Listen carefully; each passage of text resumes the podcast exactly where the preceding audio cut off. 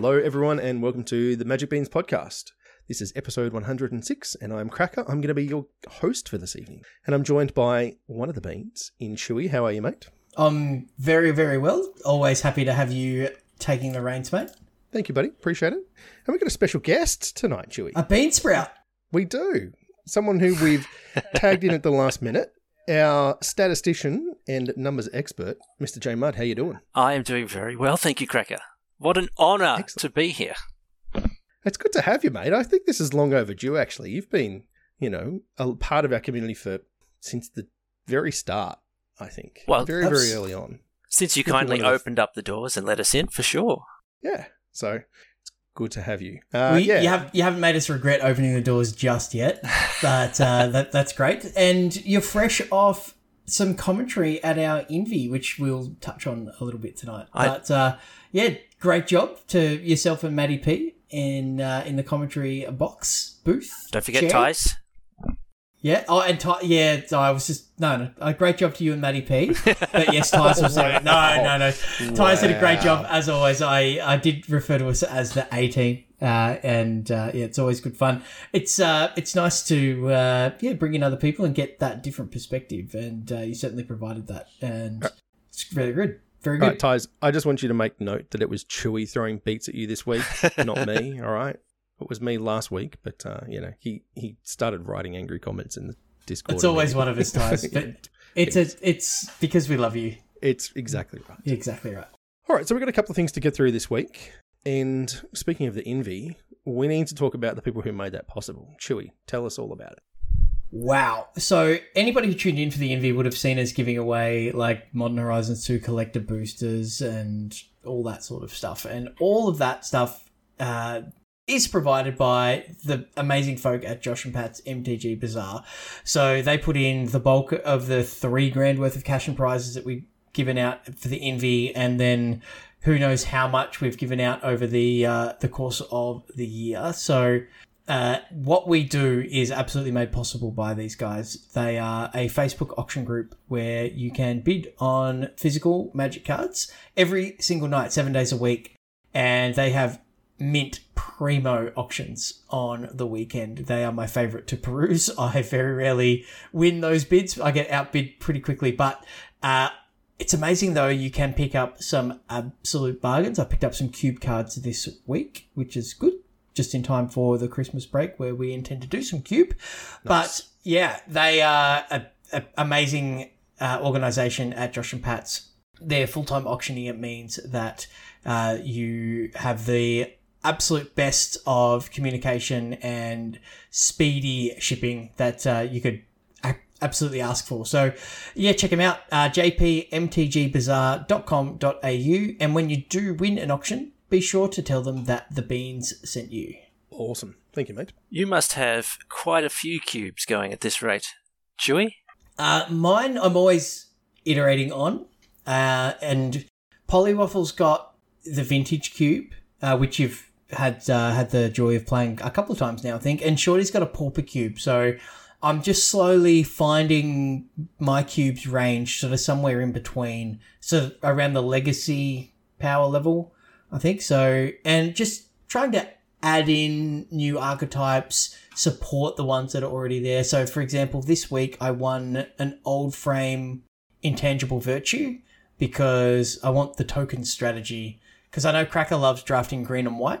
It's my favorite. Yeah. So uh, wanting to, you know, maybe like an Abzan uh, tokens strategy or, or archetype that I'm trying to support a little better in the um, in the cube. Some some token producers like you know Bitterblossom already existed, but yeah, trying to just bring in a bit more and support for those colors that are drafted less often. And I generally just get my cards from Josh and Pat's because uh, you know you can just pick up those bargains and it's fantastic. Check them out. All right. So, main topic, and and the reason we brought Mr. Mudd on is because I I was indisposed on the weekend. Unfortunately, I'm in the midst of moving house. Hooray! I have a house to move to, which is good news. Um, Congrats. So I, I was in and out of the cast. I managed to, I was catching as much as I could whilst doing other things. And you guys put on an awesome show. You really did. I had fun. Did you have fun, Jamer? I loved it. It was a very smooth operation, too. You guys are a well oiled machine at this point. we've started to figure it out, I think. And like, shout out Shorty. Uh, I know we, we we give him a fair bit of grief, and you know he oftentimes deserves it. But credit where it's due. He put in a lot of work and has been building uh, the stream and the the production really really well. And uh, Waffle was uh, behind the camera, uh, pressing the buttons, doing that sort of production work, supported by Shorty, and uh, with yourself, Maddie P and Tyres uh, jumping in to do commentary. But Maddie P was also the person behind the scenes, running giveaways, uh, organizing matches. matches. Yeah, yeah. yeah. So, um, you know, I, it would be remiss to talk about the Envy without starting with that. Like the the effort that the guys went into, like Shorty and Waffle were there from seven in the morning and, and we left at seven o'clock that night, plus all of the late nights that everybody put in.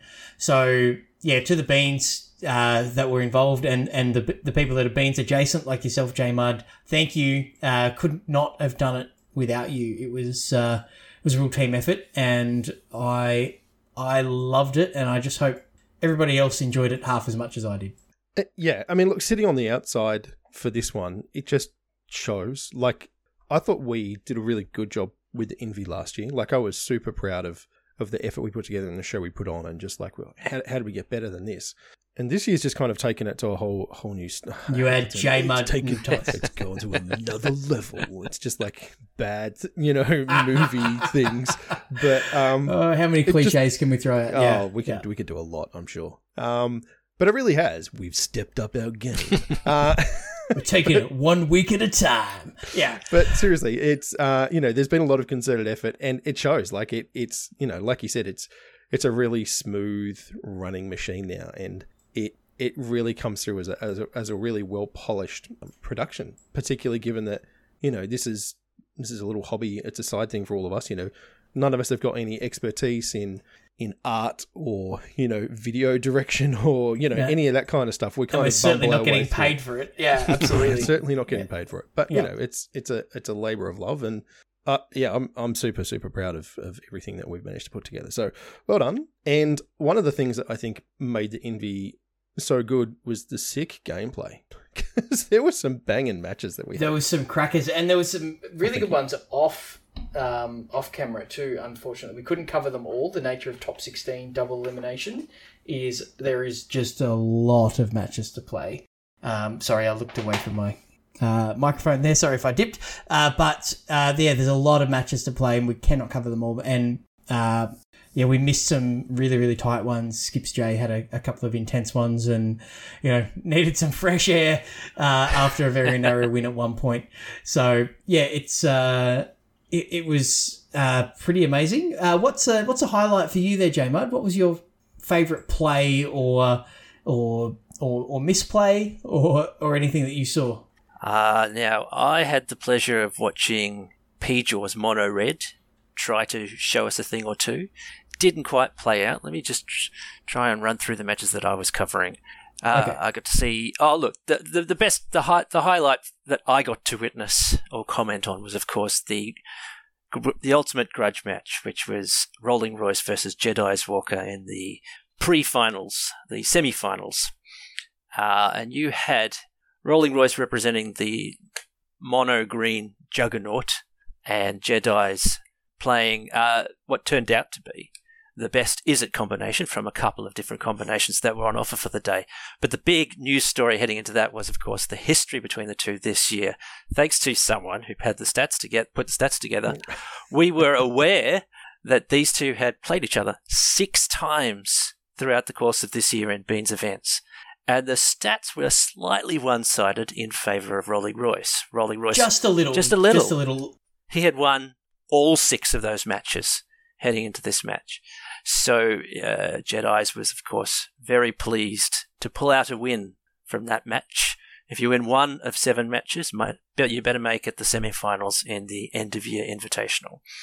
Absolutely, and Cracker did men- uh, did introduce you as a statistician, and that is one of the things that you did. So you you trawled Challonge, which is the uh, the site that we use to uh, to manage our leagues, and and you came up with that, which was huge. And uh, yeah, can't thank you enough for that. And you know, it's one of those things that takes time, and you know, it comes from your passion, and uh, can can be a bit of a thankless thing. Uh, so I just want to take the moment to say thanks for that because uh, it added to the drama, it added to the to the fun, and yeah, it there was already plenty on the line Yes. in that match. Yeah. Uh, but yeah, you um, you know those that research, that work that you did, sort of added to it, and yeah, it made it very very good. So yeah, I I very much enjoyed that. Um, I thought the thing you were going to say that you had the pleasure of seeing up close and personal was the double Fetchland pack that Maddie. P I cracked. was going to say that, but then I realised I, I was expected to remember say some of the magic. I mean, no, that that, that was pretty magic. That That, was, was- that was a ban- that- bananas pack. One of them was a wasn't it a f- extended art Misty? Both of them were And extended arts. One of them was foil. Yeah, Uh, yeah, it's a Misty and a Catacombs, if I'm remembering correctly. I think it was a um marsh flats. Marsh flats. And the most So- the most stunning thing about it, because I, I had the pleasure of being on air whilst uh, Matty P opened it. The most stunning thing was he had the audacity to call that shot before he opened the pack.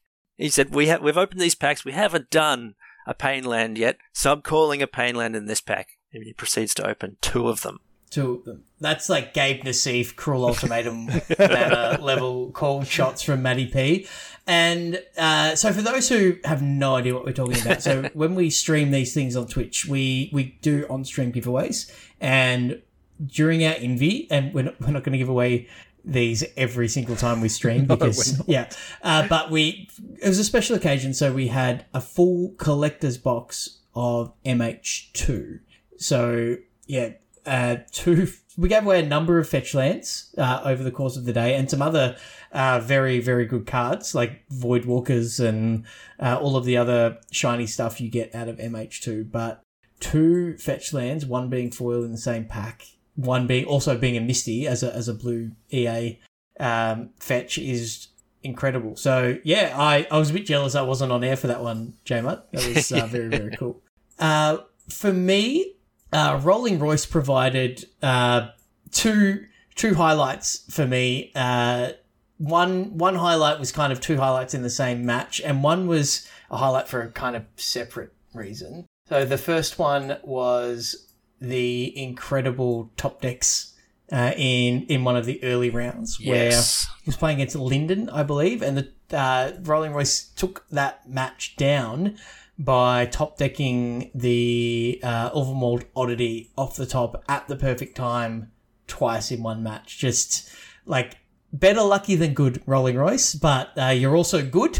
Uh, so I don't know how you do it. Um, it's a uh, you know that's why you put those cards in your deck for that, that exact situation, and they they showed up at the right time. So that was absolutely incredible. One, And then, sorry, sorry, J-Man, go. One of those was also a spectacular recovery, if I remember correctly, after uh, being the victim of an auto tapping incident. That was going to be my next point. Ah. Absolutely good segue. Yeah. So there was a some old growth trolls uh, enchanting some forests, and the auto tapper meant that uh, they would they were tapped for mana because they had two, and there was like a snakeskin veil from memory in play, but not the green mana to uh, to activate it or to cast that spell. So, and it put uh, it put Rolling Royce in a terrible spot and looked like it may have cost him the match. But yeah, the oddity off the top uh, caught him up and uh, and got the job done. So yeah, absolutely. Um, Rolling Royce was very very entertaining to watch. Uh, played very very well. Uh, you could really tell why Rolling Royce was you know in the envy why why they'd made it that far.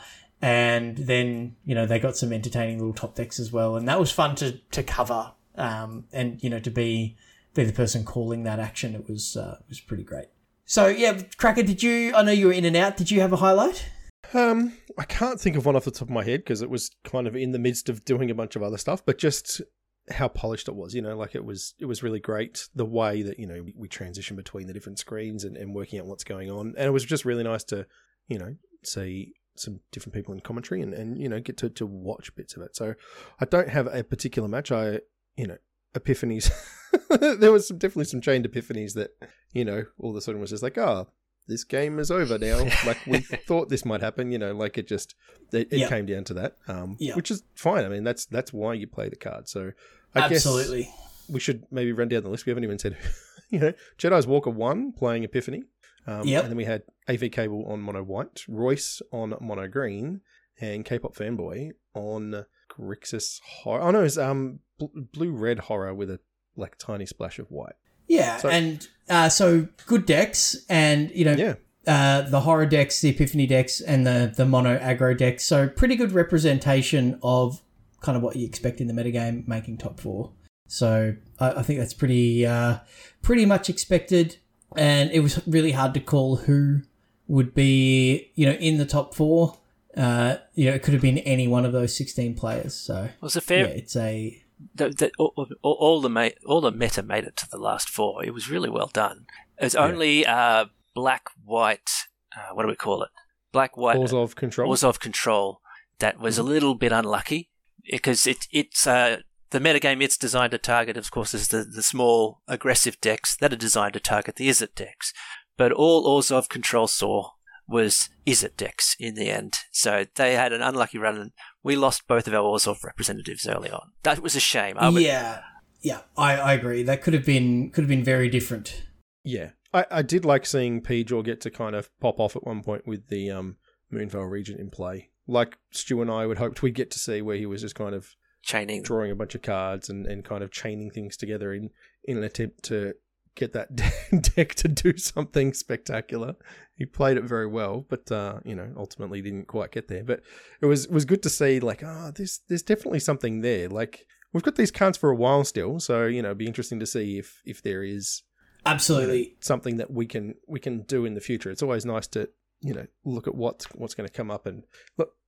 Mono red always gets bigger, better as you know standard gets bigger. So it'd be, be keen to see that It- happening. It will be back. I I've got a soft spot for Moonveil Regent. It uh, the one time I've made Mythic, uh, it it played a very very big part in that, and obviously it lives in the shadow of the other dragon uh, in standard at the moment, and and probably rightly so. But that card does do work, and uh, it's a it's power creep, right? Like green cards draw cards, and now you know red cards are starting to, to to draw cards, and the other one makes a whole bunch of mana. So yeah, very interesting.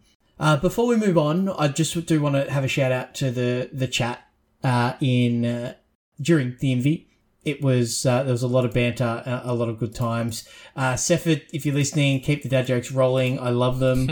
uh, there was some some good trolling from a couple of the Beans' wives or the bean bags, as they've dubbed themselves, um, and and that was that was super fun as well. It was I felt like I was hanging out, you know, with a whole bunch of mates, not just the the people in the room. So uh, I hope you know everybody kind of felt that way. It was um, it, it felt like a real community moment, and without sounding sappy, I'm going to sound sappy and say I loved it. That's all right. You're you're allowed to sound sappy. Excellent. because in in comes Cracker with the next topic. We're going to move on. But if if this sounded like fun and you you know you wanted to get in on it, we've we finished our leagues and the interview was kind of the the crowning event for the year. But uh, we're going to do it again next year. So join our Discord. There'll be links in the show notes. I'll put them in there, and uh, you know, come hang out, join in next time. Free to free to join. Absolutely. Yeah. All right. So yesterday we had a surprise announcement because Wizards likes to do that every now and again. They clearly were, you know, felt we'd been far too long without looking at new cards. It's been at least three weeks. So there, there are new cards to look at now. We got Unfinity started to be previewed. Now, Unfinity doesn't come out until April Fool's Day. That So far ahead? We're yeah, we're we're like five months out or whatever it is. It's still a very long way off, but this is the next in the unset. You know, we've had unhinged, unglued, unstable was the last one, right? That was a couple of years ago, and and this one is called Unfinity. So, I was reading some of Maro's um, description about where this set came from. That's Mark Rosewater. He's the lead designer for this particular set. He's one of the lead designers for all of Magic, and uh, he's wanted to do a circus trope theme for a while. He's wanted to have a circus themed Magic set for years. He was saying, but it never quite fit because you know Magic is a very very serious game. We all take it horribly seriously. There's no jokes in it at all. Uh, and he couldn't make it work. And so then he got together with, you know, one of the artists who was going to start working on this project with him. They did some other live stuff and they went through all of the circus tropes they could and ran out really quickly. So then they extended that to carnies and, and carnival kind of tropes as well, and then ran out of things there really quickly too. And the artist who was working with, she said, Well, I've always wanted to do like a retro space themed thing. So they decided to just jam them all together. And now we have Unfinity. So that gives you kind of the flavor of the set. And so It's- we've got.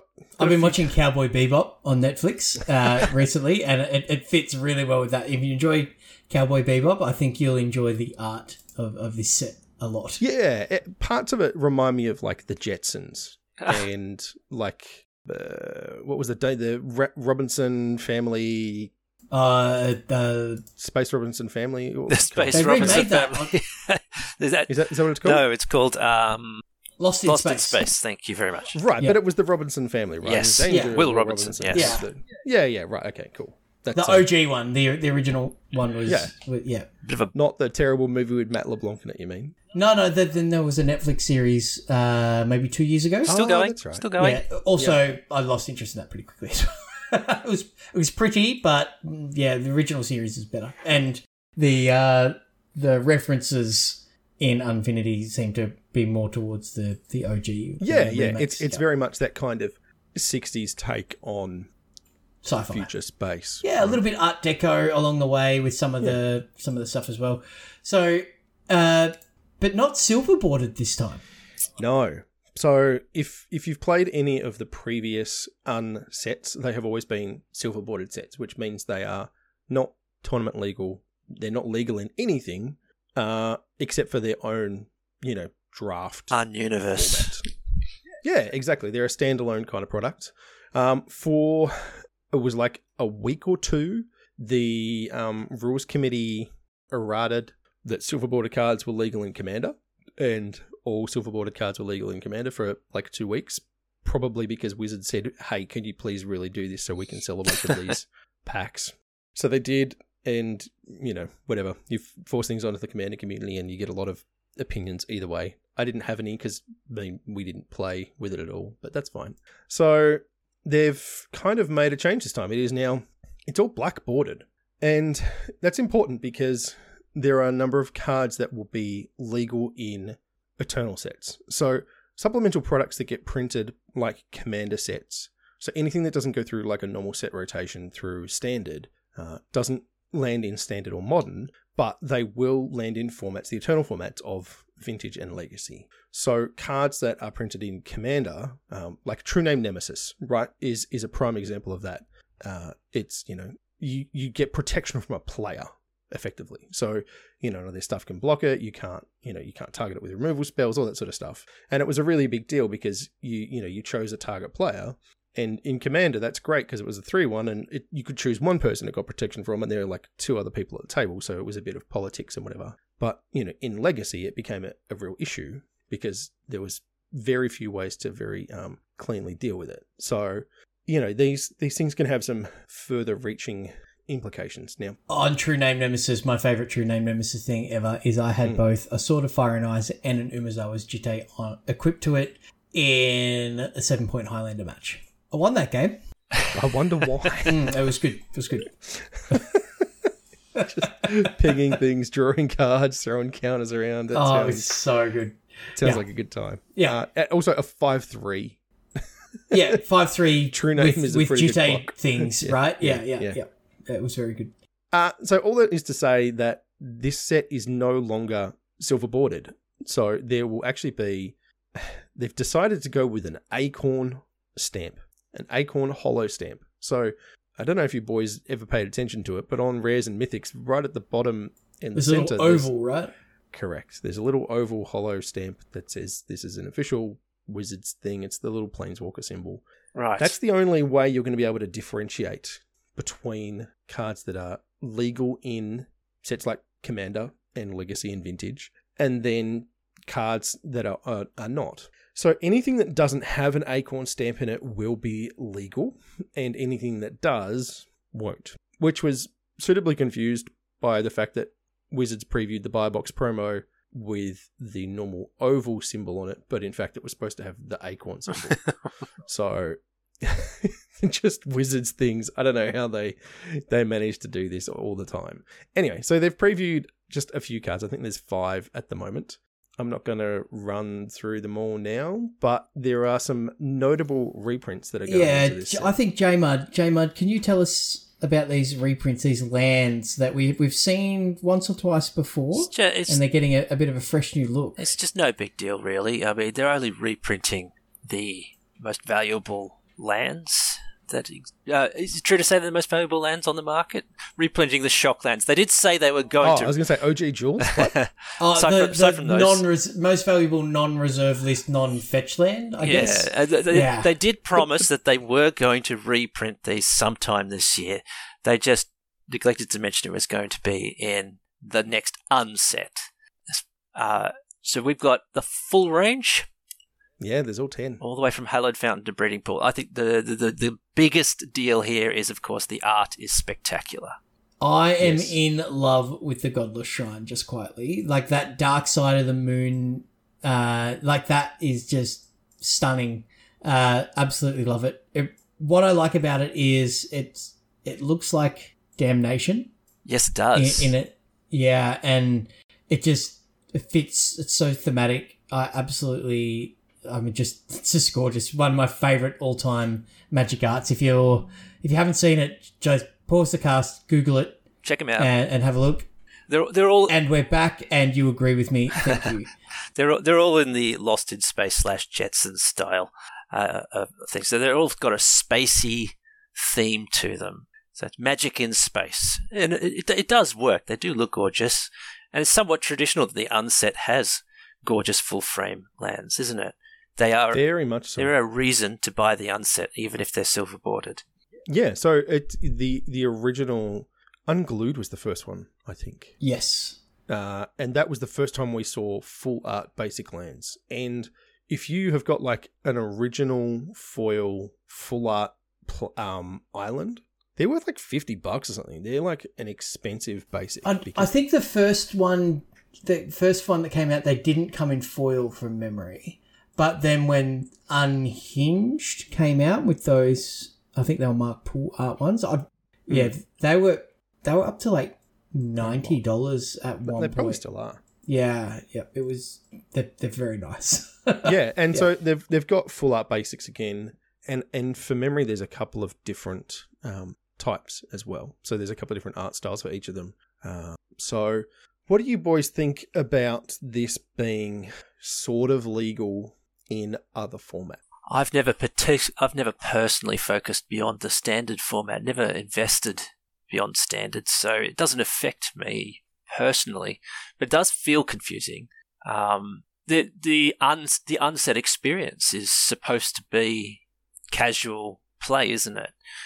Uh, it- it- Yeah, they're always like whimsical sets. whimsical sets and it, and it's sort of there's this extra layer of stuff you can't do with normal cards game things you're never going to do for real in a competitive environment. And now half the set has real stakes or viable cards and the other half is just gets to be silly and stupid. Uh, if, if, if it's a good ploy to make it more you get more people to invest in it for sure. But is what's what sort of effect is it going to have on the un experience? Is it going Yeah, I, I agree with you. I, it's a marketing ploy to sell more of this, and you know, Wizards are allowed to be a business and, and sell cards, but it is very confusing at, at the cost of that. And like Secret Lair exists, why not release a Secret Lair with these lands uh, in conjunction with the release of the unsets? You know, with the you know the same themed art. Maybe because they're going to do that anyway. They I may, don't know, yeah. but it, what's legal, what's not. Someone's going to get confused at some point, and there's going to be, you know, commander players. I'm thinking of, you know, it's like, come on, man, that's an acorn. You can't play that card, uh, type stuff. it's going to happen Yeah. So I, I find it confusing, and it's at the yeah the player confidence versus revenue. There's that same line that Wizards often walks, right? So I feel like they're very close to that line this time around. So I think we have to assume. So, sorry, Crack. I think we. No, no, go I think it. we have to assume that if it's got an acorn on it, it's just straight up silly. You know, it's just straight up fun, whimsical, silly, the sort of stuff that you just can't get away with playing in a real game. And anything else, which is just mere flavor or space stuff, but the, uh, the, the mechanics behind it is reasonable, if not broken, then th- those are the ones that are going to be not the acorn.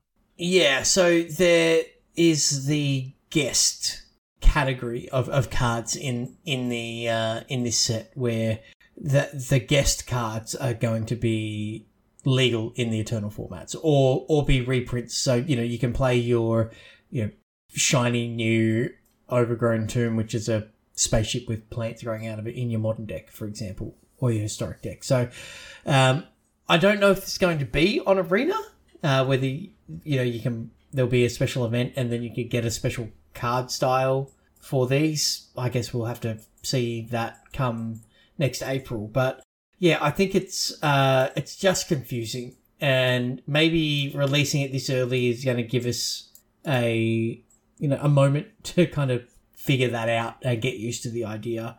I don't know, but yeah, I love the lands. I love the art. I'm super excited for them. I want them, but they don't really fit with the unsets, right? The lands, you mean, or just uh the the releasing the of the lands. Yeah, yeah. No, no. So... I see. I think the lands are a really good fit. I like the fact that they've just gone. This is a good spot to put them in, and you know they've they've always done. It's kind of been like we said. The hallmark of these sets has been just beautiful art lands, and you know that's always been the draw card. I, I think for me, I don't know. I kind of I'm in two minds. I think that the implementation of this idea is awful I don't know whether the idea itself is awful, having some legal cards and others. It's pretty confusing, but you kind of there are so many formats now with so many different ban lists. Like if you want to get into something, you kind of just have to go with it. you know, like there have been multiple times where I'm like, oh, like I remember ages ago, Chewy, I was like, oh, dude, imagine if Disciple of the Vault was legal in modern. Like, how good would that be in Affinity? And we were like, oh, it is. Like we just thought for whatever I thought for whatever reason it had been banned or you know, so there's just there's stuff like that, I think, that, you know, we, we can deal with the level of complexity, but just if you're gonna make some of it not legal and some of it like just print the stuff that isn't legal in silver border. Like just be done with it. Like just go, here's the stupid stuff, this is silver border.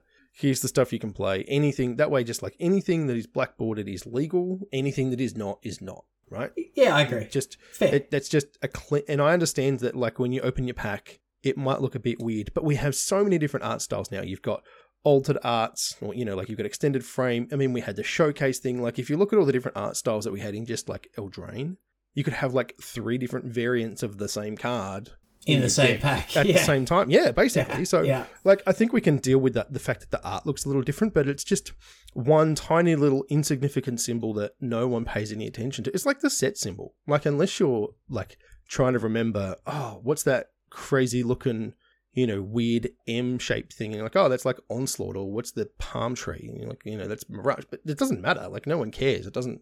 It isn't relevant to anything unless you're trying to work out whether you know, that was legal in modern at the time or, or something like that. So, I, yeah, I get what they're doing, and they are doing it to sell more product. And you know, from from what they were saying, the last set sold really well, like really, really well. Apparently, it was like an excellent draft format. It seemed fun across the board. Like it, it kind of just got rave reviews, even from people who had no interest in unsets. But the problem with them has always been that you finish the draft and you're like, I got a sweet land these are just going in the bin now because there's just no point to them.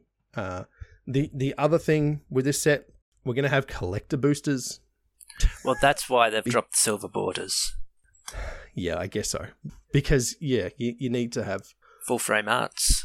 Sure. And alt arts. But to Cracker's point, if you can't do anything with them, like you're going to go through the first thing you're going to look at in the collector booster is you're going to take all the acorns and you're just going to put them aside, and then you're going to have a look at the cards that are actually relevant to your commander deck, to your modern deck, to your legacy deck, whatever, and and they're the ones you're going to be excited about, right? Like if there might be the most stunning art mythic acorn slash silver border, you know, equivalent, but you can go, oh yeah, that's great. I it's a collector booster. I'm not drafting this. I can't play it anywhere unless I'm playing kitchen table magic with some friends built around un, then you know it's kind of a blank piece of cardboard, no matter how beautiful it might be, and foil. So So, but you know, for some people that's enough. You know, there are people who just want to collect Everything. One of each and put it in a binder and just have these cool, funny joke things to, to look at and read. So, like, that's a small percentage of the I, I, market, though. I right? agree. I Yeah. totally. It's a, it's a very small percentage, and look, I'm glad that this product exists. I am, but it's it's never been one for me, and it's kind of annoying that it feels like they're forcing it to now be a product for me because I'm interested in. Com- How large? A, Anyway. How large a percentage of the market is Polywaffle again? He's uh, of the Australasian market, probably fifty percent. no, no, so he'll buy some. He'll get 'em He'll all. buy some, I'm sure. Yeah, yeah. Interesting you say that. The last couple of sets, he he really hasn't been buying at all. Huh. Uh, he's he wants value, but I think these shocklands and and such will will and we you know we've seen a very small number of cards released so far, previews. so Yeah, yeah, we've so- seen four. So you know, look, it's a full set. It's like I said, it's like six months away. So I mean, we've spent ages on this, um, and everyone will forget about it again until you know March when they start. I have to share my outrage, cracker. Correct. Like I said to Stu, I'm not that outraged. no, no, neither am I. It's just you know, it's it's a thing. It's it's interesting. I'll play it. Wizards continually makes it interesting. And and look, the other thing about the unsets is they actually use it as a proving ground for a lot of ideas. Yes. So uh, if you remember Chewy, the BFG, the big oh, big fairy big fairy monster BFM, the Yeah, yeah, the split 99.99. Yeah. Yeah. So if you if you look at that, that's actually like the meld cards that we Yeah, saw. Gisela and whatever the other angel Bruno? was. Bru- Yep. Yeah, yep. So they've done things in these unsets as like kind of the test platform. We also saw in the last set the um, the cards where you could join them together. So you could play like a front half and then you'd play like a back half and join them together. And it's actually like an early version of Mutate. It was. Yeah, good call. So you could Yep. play like a shark and then a man, or like a shark octopus or whatever it was. And- and kind of- Sharktopus. uh, build your own build your own thing. So it, they they definitely use it for those kinds of things. And in, in this set, you know, there's a lot of like dice rolling. We've just seen a whole bunch of dice rolling in you know Adventures of the Forgotten Realm. So it it has its place. Um, yeah. Anyway, Yeah, I like check it. out the art at, at, at the least. Yeah, it's it's it's stunning. It's stunning. But uh, that's five months away. What is very very close in comparison by this weekend, uh, probably as you're listening to this, is a bit of an event on Arena that we've been very much looking forward to. What's what's happening this weekend? It's the Arena Draft Open. Stop it, drafting, drafting on Arena. Mm-hmm. Why? Okay. Why is it taking them so long to get to this point? Yeah, that's my question. Because no one cares about draft. Oh, People no, love draft. It's People love draft. most, Oh. most popular Oh. channel in the Discord. I I know I know. I had to say it because you guys are all the time. So they've done sealed uh, arena opens and obviously constructed both standard and historic, if I'm not mistaken. Mhm. Uh, so now actually getting draft and for anybody who's been you know listening to to this podcast for any length of time knows that we've been calling for custom drafts where we can you know draft with our friends and you know get get eight people together and like when arena cubes about i'm all about this that sort of stuff so it'd be really fun we want it for our leagues Yes, please. This uh th- they did it at worlds where they drafted on arena They so did. so they And- kind of tested it in that environment which is Just quietly, Great. there's a secret announcement tomorrow. What? As in, Wizards have said there's an announcement coming tomorrow. oh did they no announce an what it's about. announcement They sure did, but That is so out of character. i know Uh, I know, but I, my first thought was, oh, maybe we can do like individual draft pods now. oh, that'd be I, so I good. guess the the reason that they haven't done this before is it's actually much harder to run. Yes, it is. It- because you need to have pods that fire. So if you've got constructed, you just need to find two people and pair them up.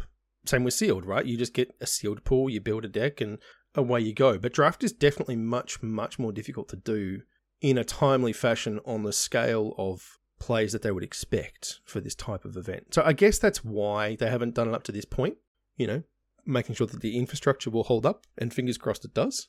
But, you know, you don't want people sitting there waiting for a draft to fire for, you know, 20 minutes or something like that. That's going to be an unpleasant experience. But So- it's actually a realistic experience. If you've ever gone to your LGS on a Friday night waiting for the draft to fire, you pretty regularly sit around for 20 minutes waiting for people to show up. And then you've got six and then three people come and they're like, oh, if we can't draft together, we don't want to, and you're going to wait some more. So it's actually realistic. So I'm, I'm all about it. It's, it's, it's actually Doesn't make it good. the Magic Limited experience. so, That's not the point of arena at all, man. but but what I yeah no you don't want to yeah that that's fair.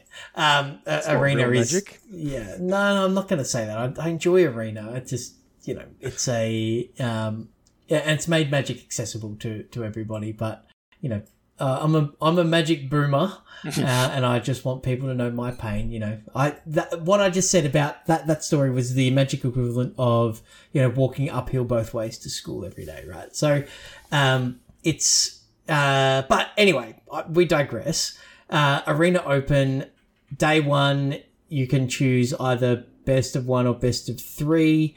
Uh, it's it's a pretty steep entry, and I think for some people this might actually be a barrier to to actually entering these events. But they've actually changed the the entry structure to be consistent. So every single arena open, whether it be sealed, draft, or constructed, no matter what format, it's going to be 25,000 gold or 5,000 gems, which is an increase from 22,500 or 4,500. I was about to ask that. Sorry? Sorry, I was, I was about to ask that. That is an increase in the open It is. entry fees. Yeah, it is. It is. So it's gone up. The prize payouts also gone up.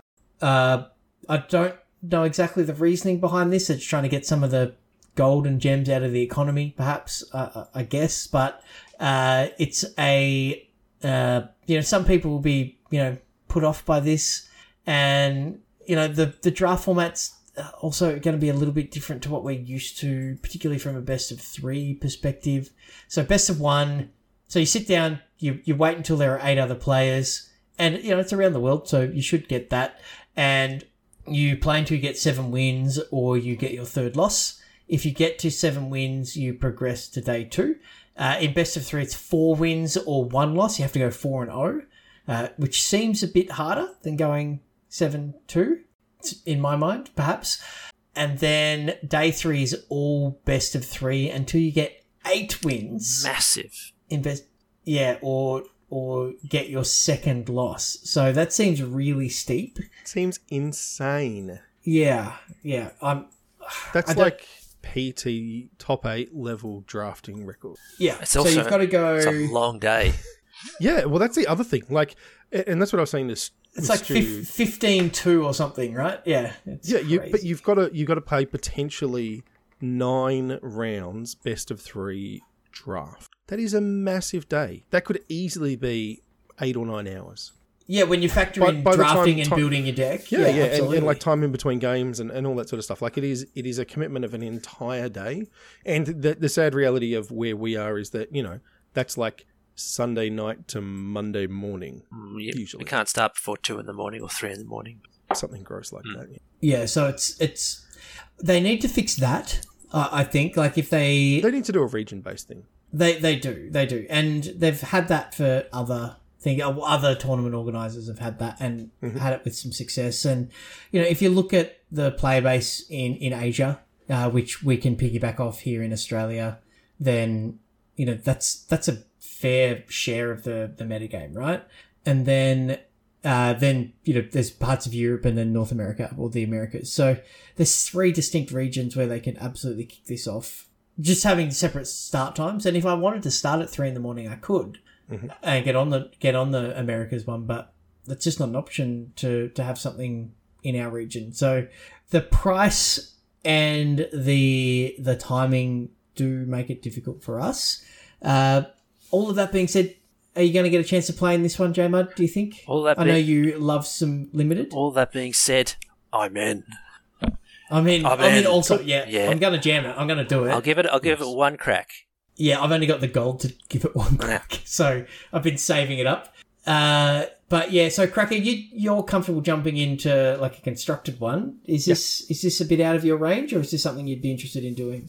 I mean, I haven't drafted this format at all, so it just seems like a throw of a lot of gold for me.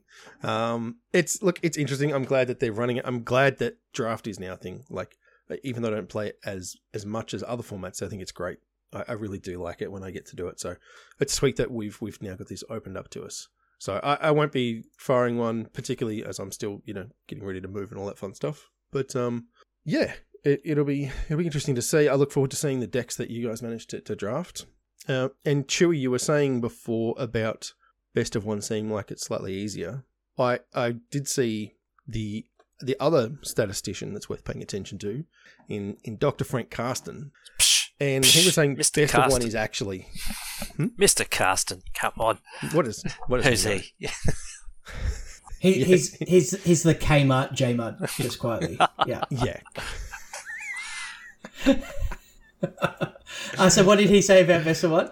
It's easier to get through to day two on best of one than best of three. Yeah, uh, Based like based in- on a on a normal win rate. Yes. Um, he's saying it's an easier path. If you want to look him up, check him out, Karsten Frank on uh, Yeah. on Twitter, and he's In- got graphs and game win rates, and he's he's he's he's got like I don't even know how you describe the equation he's written because I don't know what one of those symbols is.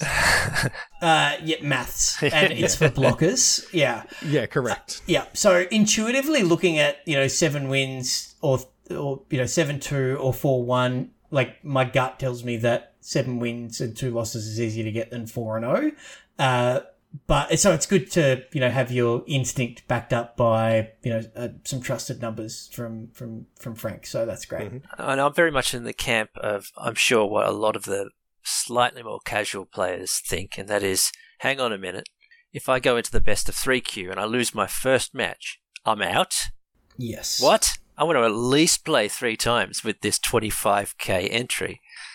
Um, Exactly. Yeah. And and and that is uh, I, a furious agreement there, J Mud, Yep. because that's a uh, yeah. You're only going to get the super spiky players. So if you're not a mythic level limited player, just play best of one. And anyone who knows me knows that I'm a huge uh, supporter of playing best of three. But in this instance, it's just not worth it in my mind. Just Yeah, we're all best of trying to maximize your EV, right? exactly. Yep. You, you, So- everyone loves their draft deck. Most, most of the time, you, you want to at least be invested in your draft deck by the time you've built it, and you want to have more than one crack at it. So, uh, th- there's no quicker way to tilting than to drop out of the best three queue after one game and never get to play that Yeah. thing again. Exactly, and that's a that's a really good point. Like you've you've made the commitment in you know the the currency within Arena, and you've you've bought the bought in with your gold or your gems. You have made you know forty five different decisions, or let's say forty two different decisions. You can't decide on the last pick on on what to pick, and then you've you've built your deck. You've got your your curve to something that's functional. You've decided whether you're going to splash that removal spell. You've figured out your mana base and then you sit down and play. Like that's a fair investment in, in a draft deck, and it's yeah, to for that to just you know in in five minutes of of you know mana screw or something just completely evaporate. Yeah, I this model doesn't sit well with me when we've got a game with as much variance of uh, that Magic does, right? So I would rather see this being a little more forgiving, but you know they've crunched the numbers and figured out the best value from a business perspective, obviously. So that's what we're working with. This format Yeah. too, And- yeah. The, the this particular set, it's very popularly described as a prince set. So it's very easy to just find some player dropping. Oh, what, what's the biggest prince in the set, Chewy? I'm not sure what that The big. terminology Sorry, means. the biggest bomb. The, the, it's it's a bomb heavy limited set. Ah, yeah, yeah, absolutely. I definitely found that in uh, in sealed. So open the seven mana flash horror thing, and, and you'll do well. Yeah. Right. So um, whole Hullbreaker Horror. Uh, that that's the strategy. That's the the limited advice that I can give. Yes. So open the good uh, ones. I had yeah, I've I've had a couple of seven wins. I've had two seven wins in this format with in sealed and one in draft. But the seven one included whole of horror, and the other was a a blue white hyper synergistic. Um, the what's the comes back as an enchantment from the graveyard oh, mechanic called uh, not unearth. Um, not the em- other one. not embalm. Um, you, know, you know what I mean. I do know what you Yeah. mean. That one. Yeah. We're, we're good at this thing. Yeah. Uh, so that's um, yeah. So like I just got like I opened the seal pool. It was hyper synergistic, and then I uh, had a, a, a limited deck that was uh, you know just brought the beat down, and you know I was clearly the only player in that color, so I kind of got more lucky than anything. So I've drafted a bunch to like middling success. I can tell you it's a really fun draft format, It is. but yeah, sometimes you can have a really good deck. Uh, you know, you can have a champion deck, but you get beaten by a champion, if that makes sense, like that prince uh, that you're uh, that you're uh, referring to, J Mud. So sometimes it's just like they were having a really good game of Magic. They played that thing. I couldn't deal with it, and I lost. so it, it's nice when you are in that seat when you go. I was about to lose, and then I flashed in my Hullbreaker Horror and got to untap with it, and that was all she wrote. But I feel like I'm on the receiving end rather than dishing it out more often than not. There, there are a good handful of, oh, look, I've played this card, now I win the game sort of cards in this set. That is for certain. M- massive Black Leech comes to mind. Yes. Yep. Absolutely. So yeah. Tox so it's a um, you've got to have a bit of luck, uh, which feels a bit sealed-ish for a draft format, uh, but it's a uh, you know that that's where we're at. There, there's some really powerful cards in this format that can kind of dominate the game. So if you do manage to get all the way through and win all the way to day two and then all the way through day two, you do win two and a half thousand dollars US. So if you've got the time and you know you, you're particularly good at it, you know there's there's some pretty good reward, which is actually up. It was two thousand dollars for a long time, so they've they've kind of bumped the prizes that come with it. But uh, you know, give it a go. And like we said, the limited channel is always very active in our Discord. So you know, after you've drafted your deck and if you want some tips on you know the last couple of cuts you need to make, jump in there, post a picture, and you'll have a bunch of people definitely very keen to help you out. Absolutely. So a quick Google tells so two and a half US two and a half thousand US dollars is three thousand five hundred and nineteen dollars twenty five Australian. Wow, So not bad. that dollar's really bad at the moment. Yeah, it is. Uh, but you know that's like three dual lands. That's pretty good. Yeah. Yeah, yeah. Uh, so the other thing that's actually happening this weekend is difficult to find information on because Wizards don't like to promote organized play apparently, but there is like the premier event uh, on this weekend. So I believe it's the set championship or the equivalent. So it's like the old pro tour. It is both standard and historic. So if you're keen on checking out some coverage on that, um, the Magic Twitter, sorry, Magic Twitter will have information, but uh, it'll be run on Twitch. So you know, there'll there'll definitely be some high level play. They they do a good job of the coverage, and you know, like they, they can put on a good show. So it'll it'll definitely be worthwhile checking out if you're interested in in standard and, and some historic decks and see what's going on with the the most recent changes there. So it's I look, I really enjoy getting to see super high level play. You know, the, these people that are just truly excellent at the game. It, you always learn something from watching those. They are much better than us. They are. They are definitely, and you know that's why that's why they get to play in these events. You know, so it's it's pretty great that we still get to see some of that. And it'll be you know it's all an arena event, so tune in at some point, check it out in between your limited rounds. Um, the last couple of things just to to wrap up the show, we've gonna we are going to do uh, another live stream in a couple of weeks for the final podcast for the year. So on the sixteenth, we're going to do a bit of a Christmas special. We're gonna we have a bunch of giveaways. Uh, there's some. We've still got more stuff, Chewy. Uh, yeah, We've still got product just lying around that we don't know what to do with. the Josh and Pats have sent us uh, the. We've got. I've got a box. Well, don't tell them. Oh, okay, okay. So Uh, you got to you got to tune in. No? You got to you got to come and hang out on on Twitch uh, in a couple of weeks. So it's uh, the 16th. It'll be on Thursday night. We usually start about like 9 p.m. Eastern, whatever we are at the moment, Melbourne time. You can work it out. I can't be bothered with all the letters. Um, so, so come come hang out with us and you know see if we can send off the year in in some fun. Will you be wearing a Santa's hat, Cracker? It's so hot. like I get so sweaty in those things. I've if I can find one, I might put one on. Elf costume, Just- anyone? I I'll have to dig up an old photo. Uh, we did a carols by candlelight thing, and my brother-in-law dressed up as Santa, and I was there in my red tights as as the elf. So I'll, I'll try to find a photo for you, J Mud. Red tights, Uh, Chewy. Hmm. Yeah, Yep. Yep. Yeah, share that one to I'll- Discord. It um it was a sight, I guess we I could looked call it. good. I looked so good. So yeah, it was. Good. was, was a number of years ago now. Yeah, yeah. I was probably thirty kilos lighter.